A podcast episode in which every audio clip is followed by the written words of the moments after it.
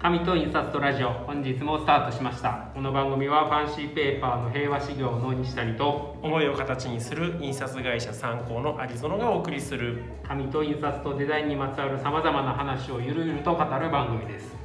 全然ゆるゆるしてらっしゃるいかやらずいやいやもう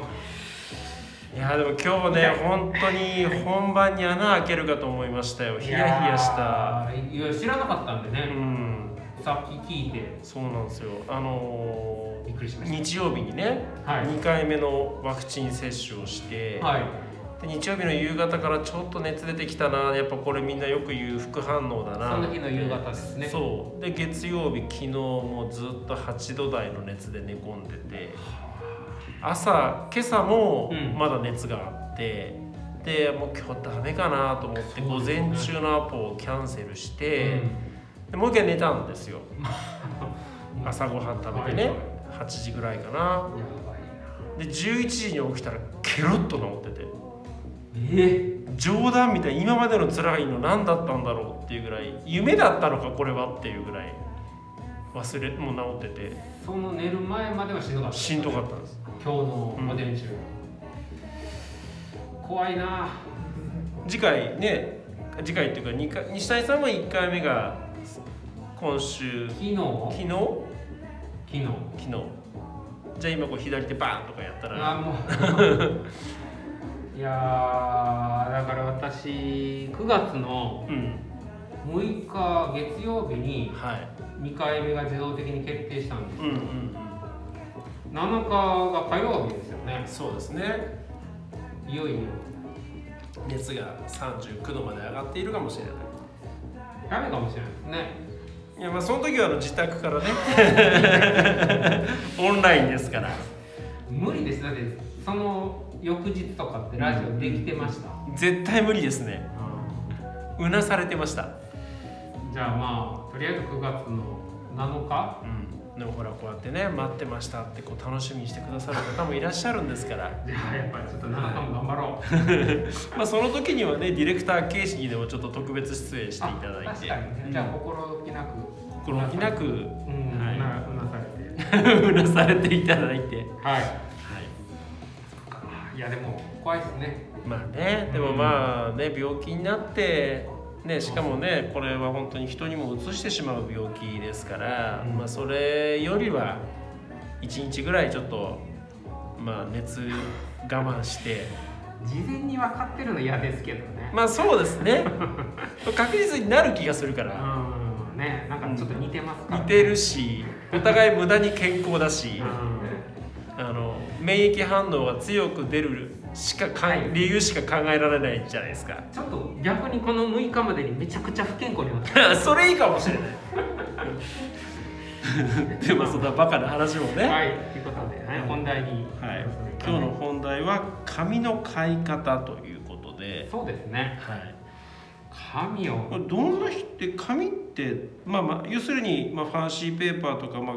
印刷用の紙を、うんまあ、かペーパーボイスとかで買うとかそんなことまあそこからにからですかね。しましょうかね、うんうん、なんかまあ、えー、と平和修行のはい東京でははい1階にペーパーボイス東京とお店があって、うんまあ、そこには基本的にはですよ、はい基本的にはデザイナーさんでしたり、うん印刷会社さんの人が四つ切りサイズのものとかうんを、うんまあ多分ちょっとあの自社の中での出力費とか通してはいちょっとプレゼンしたりとかはいそういう使い方が、まあ、なんだかんだ言っても多いんですようんうんうん多いんですけど結構いろんな人が来るんですよえどんな人来るんですか例えばねまあ分かりやすいところで言うと、はい学生さん、まあまあそれはねなんかうん、デザインの学校だったりとか、そうそう課題とかねうんまあ特にその時期にもよるんですけどそうですね課題の時なんかはねえあの多分先生に教えられて、はね竹雄さんだったりうちとか世界堂さうんんみたいなところに、であとはね、えっと飲食店とかね、えっと周辺のお店のうんうん例えばメニューとなるかほどカードそっかそういうのにも、まあ確かにねコピー用紙に書いたら手書きでもちょっと味気ないからうんまあ、100均とかでも売ってそうですけ元これこれ元も子もないよどまあまあわざわざねうんそうやって探して買いに来られたりあとはねうん作家さん作家さんこれねあの折り紙作家さんとあかあとポップアップアあーティストさんとなかるほどなるあほとど版画あの実際多分そこうにん書うくんうんのかな、そういう作家さんだったり、えまあ、あと近くの会社とかそういうのがあるんですけえど、はいちょっとね珍しい系で言うと、私も対応したこと何度かあるんですけど、あのまあ、これ多分あんまり具体的な名前は出さないでおくんですけど、あのジオラマ模型ジオラマ模型あの鉄道模型とかそういうやつそうそうそういうのうのん紙で、うん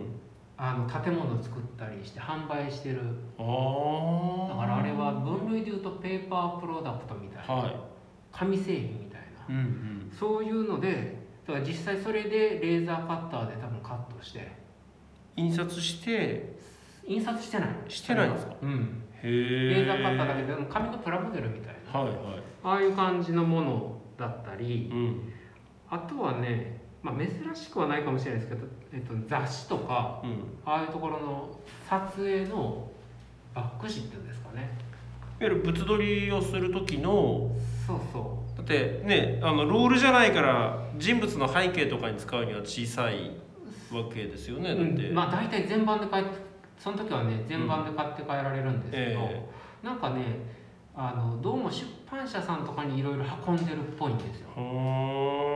ーだ例えば小学館さんはだから多分雑誌の多分というか実際撮影って言ってるんいで、はいだから大体ね金銀パール系とか、うんうんうん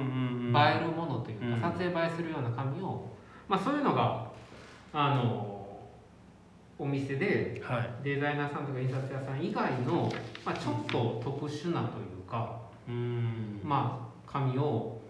1枚だったり2枚だったりみたいな少数少数を買って帰るお客さんがなるほどなるほどいらっし結構いらっしゃるわけですねゃるそうでまあそういう中でね、まあはいそのまあ、ジオラマさだったりとか、うん撮影のバック誌だったりっていう、まあ、ちょっと特殊な例というかね、はいそういうのは除いて、まあ、その印刷物の場合だったら、まあ、デザイナーさんだったりとか、はいえー印刷会社が買いに来たりっていうことだと思うんですけどそういう人たちはやっぱり印刷のための購入がほとんどなんですかね。いやこれだからうん印刷の紙をうんまあ、例えばじゃあ参考さんで、えー名刺デザイナーさんがね、じゃあ独立しますん名刺作りますって言った時にどこで紙買うかっていうところの話そうですよね、はい基本的には印刷会社さんははい、印刷会社さんに紙仕入れられるっていうことの方が圧倒的に多いと思うんですそうですね参考さんでもそうです基本的にはそうですね。うん逆にデザイナーさんからの持ち込みだとうんちょっと安心できないケースが確か実はあったりもしますに、ねそ。れ具体的に言うとはいどういうところが、まあ、怖いというかちょっとケアうん、しないといけないっていうところあの例えばもう本当に初歩の初歩で言うとうん名刺なんで名刺サイズに断裁した紙でいいんですよねって言われちゃうとうんうん擦れないんですよねああオフの場合はオねフセットだったりあオンオンデマンドであったとしてもあの紙のサイズでは無理なので、そうなのはい、基本的には面付けをして断裁をしますから。まあ今トンボがついてるってことそうですそうだからまず印刷するサイズと仕上がるサイズうんのサイズが違うっていう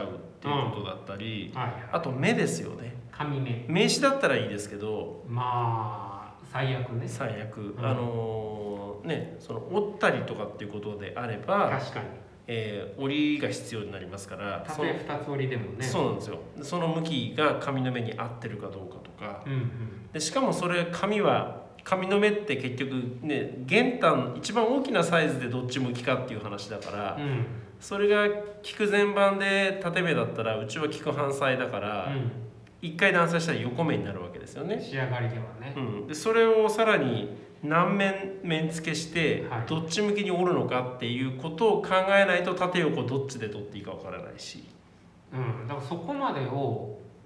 全部きっちり分かってだったら、まあ別でしょうけど、え単純に紙だけじゃあ入れますっていうとそうですねそこを見落としてしまうとった場合にそれは発注した持ち込んだ方の責任になってしまうのでうんその間違え、まあ、もちろんねこっちで気づけばこれ違ってますよって言えますけどうんそれが全部の工程で同じように気づくかどうかわからないし確かにあと予備の問題っていうのがありますよねああ確かにあのだから印刷プラス何かが入るそうわでけすね印刷でじゃあ予備がどれぐらい必要ではいで当然製本だったり後加と加工でも本紙でどれぐらい予備が必要になるのかっていうことを全部兼ね合わせないとどのサイズでうんその、まあ、銘柄とはね厚みが決まってたとしてもどのサイズでどの紙目の紙を何枚仕入れるかっていうのは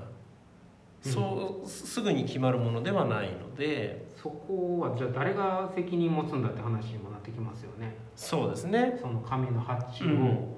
そこまで全部分かった上で、まあ、上でだから普通であれば印刷会社の営業マンがそこをアレンジするっていうのが大体一般的ですよねそれでもたまに間違うんですそう間違えるんですよ主にねうちの場合それをよく間違える営業マンが一人いましてねなんか大量の里紙そうそうそうそうそううそうい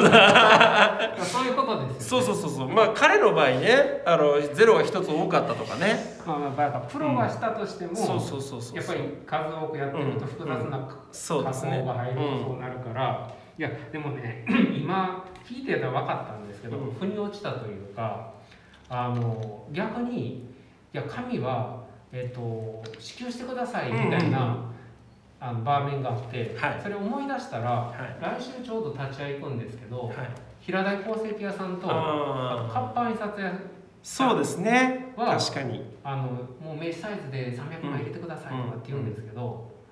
でもそれってす今の話聞いてると納得いくんですけど平台鉱石も、まあ、カッパも、うんカッパなんてあの一枚一枚、うんあれテキンってでしたそうであすれねで押すわけじゃないですか、うん仕上がりサイズ仕上がりでサイズで印刷し一ます枚一枚やってますし、あとまあやっぱり紙をあの一応手配するってことはお金につながってくるんですけど、紙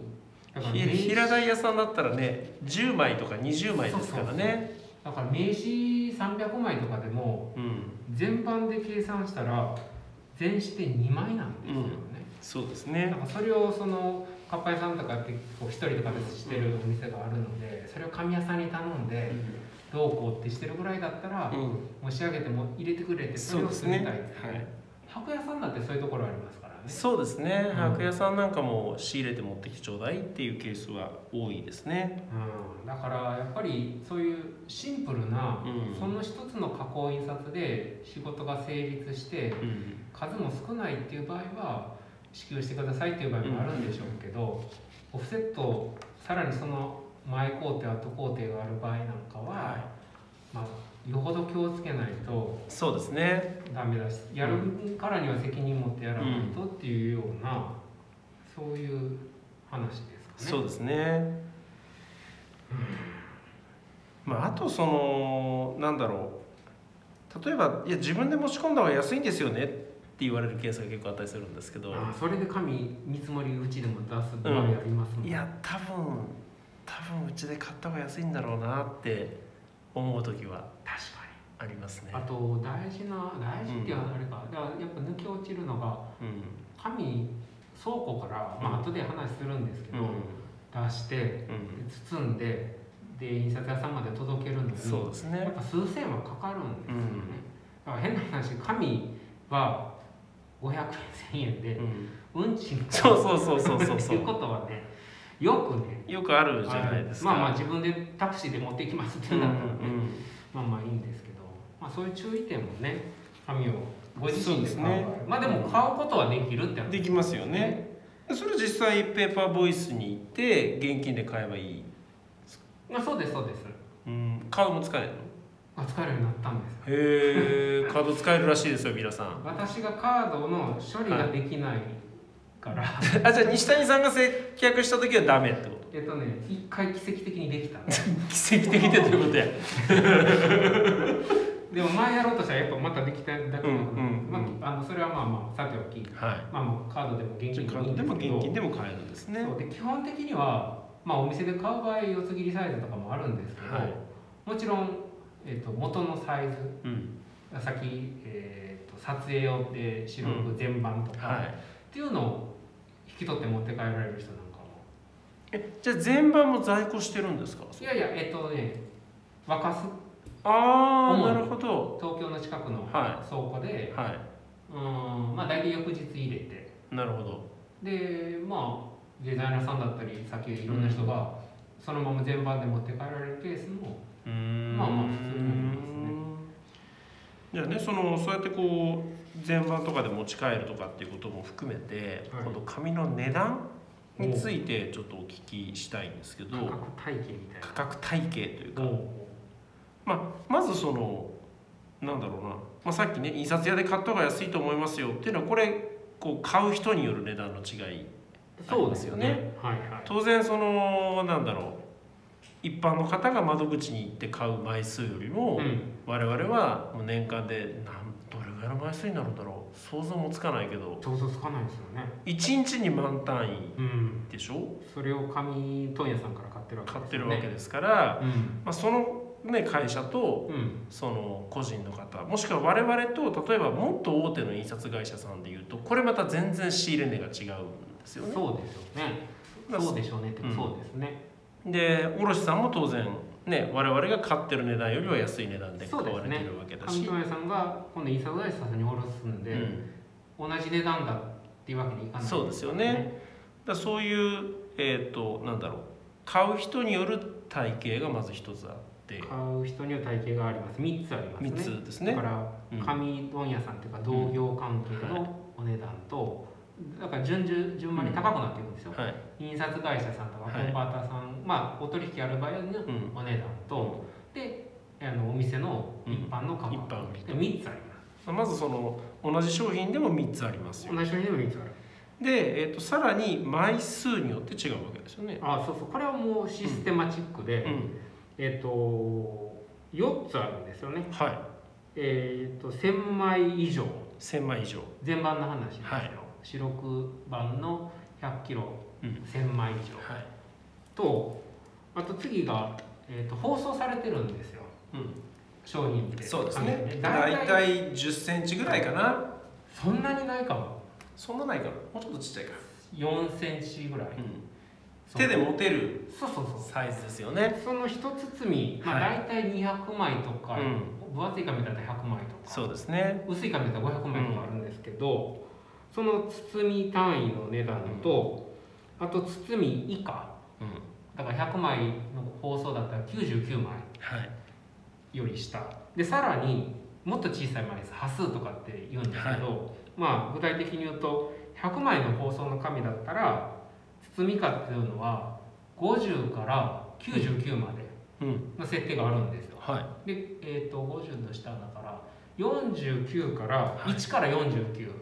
の価格帯と4つに分かれるうんうーんえちなみにえ1から4950から99があって、100枚梱包だった時の99枚は100枚より安いの、だいぶ安くなりますよ安え安く100枚包装の方100枚包装の方が安いんですよねがそうそうそうだから99枚にしたら高くなるんですよね99枚の方が高くなるケースの方が絶対そうなると思うそうですよね、うん100枚買った方がいいんですよ結局99枚数えてそう再んです再梱包しなきゃいけないからってことですよね再梱包まあまあそうですあのーまっさらなうんうん包装紙を横から取り出してきてもう一回包み直してガムそうですよねあのガムテープで貼って、うんうんうんあの横もちゃんとあのデパートみたいにデパートみたい、 そうそう私やってたんでねあ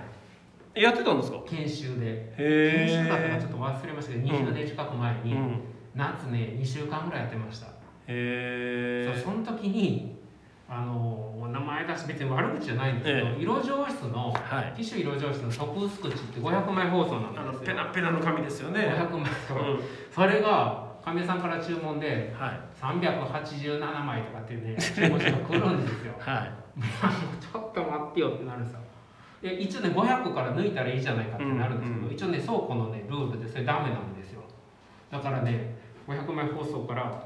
まあ、ちょっと今ジェスチャー手でやってますけど、うんこう狭い棚からにはい指をこう突っ込んで380何枚を数えるんですそれ385枚は500枚梱包で買う方がお得じゃないんですいやーちょっと今は分からないいや多分ね500枚の方が高い高いきっと、でも誤差ですよね多分ねうん、 そうねいやもうね夏なんて手汗で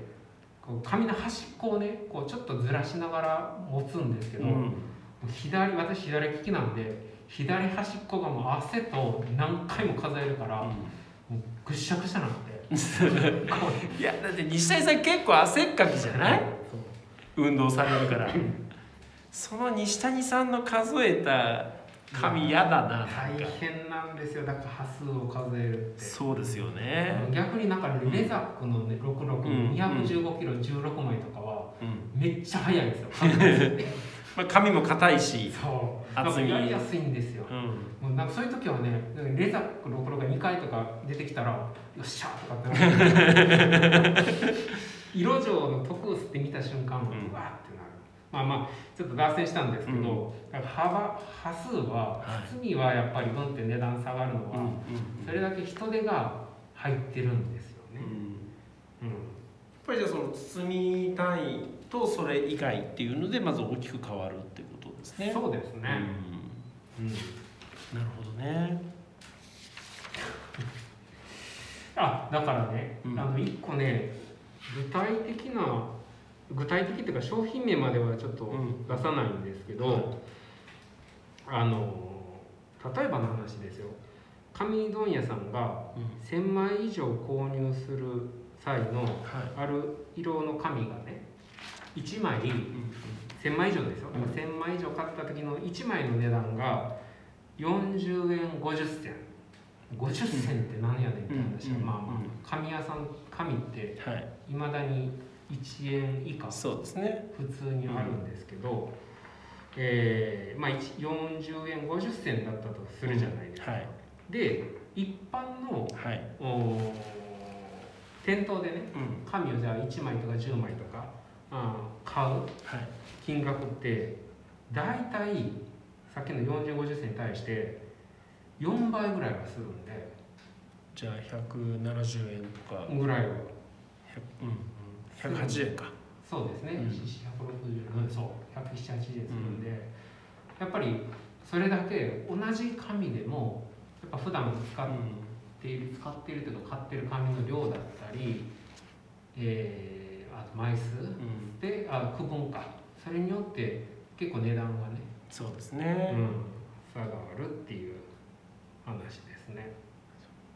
まあそういうふうにまあ買い方もだから必ずしもドンピシャの数であることが必ずしも合理的じゃなかったりするっていうのがうん、結構この紙の買い方の難しいところそうですね。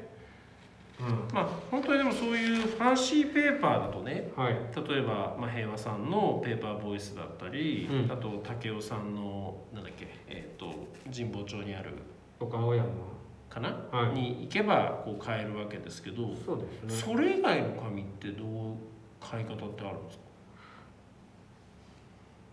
一般の印刷用紙アマゾン意外とアマゾンで紙売ってるんですよ。へえあ確かに見たことあるうん、今ネットショップがあるんだよね。うんうんうんうん、だから紙買う。まあ、基本的には紙屋さんで紙買うことが多いでしょうけど。いや、今結構ネット。通販っていうんですか、ネット販売も充実してるんで。いや、よくね。うんあの今まで通りの返事をするなら例えばこれ多分ラジオで言ったかもしれないですけど意外とコート紙を1枚買うとうか、んザラバン紙を1枚買うとかって難しいうんうんんですよね、今までだって実際販売してるようなお店がなかったんですけそどうですねクラフト紙とかう、んなんですけど今結構そういう調べれば、うんどういうからくりなのかわからないですけどまあそういう一般紙って言われるようなものをうんまあ1枚からというか、うんまあ、勝負数で買えるお店っていうのは出てきてますよなるね。ほどねじゃあそういう一般紙を買おうと思ったら、うんまあ、そういうアマゾンで調べてみたら結構出てくるかもしれないうんな、るああともう一個ね、うんあの今日ってあれですよ紙の紙を買うでしょ買い方、うんあの紙の値段ってうんさっきそうそれ聞きたかったの、 40円うん50銭とかさっきそう言っそうそうたじゃないですか一枚でしょこれむしろレアなんですようん紙を一枚いくらで売ってるお店ってそほうとですんどねなくて、まあ、そもそもだから1枚から販売していないんでうん大根もって基本的にはキロ単価っていううんうんそれこの業界来た時にびっくりしましたキロ単価でやってるっていうのがそう、うんこれ例えばね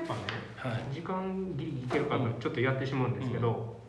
えっと四六横目うん180キロ、うん62円10銭うんの1枚の紙あったらこれキロ単価いくらってなるんですけど、うんそんな難しくなくてうん62円10銭を重さの180でうんうん割るんですようんねわ、かりますはいでかける1000うんいくと345円だからキロキロ単価でいうと62円10銭の紙は345円っていう ことなんです要するに紙1000枚あたりのそうそうそうそうそうですねキロ単価そうだからかける1000になるんですよね、だから同じく例えばキロ655円うん1000枚あたりじゃないかキロあたりの単価キロあたりの単価そうでもそれはイコール1000枚の時の重さあそっかそっかそっかそうだから逆でうん最後まとめると、うん655円キロ単価うんの紙だといや1枚いくらなんだろうってなって、はい紙の厚さがじゃあ135キロだったとします、そしたら655円のキロでうんかける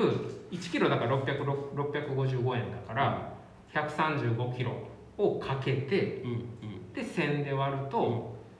1枚は88円40銭っていうのが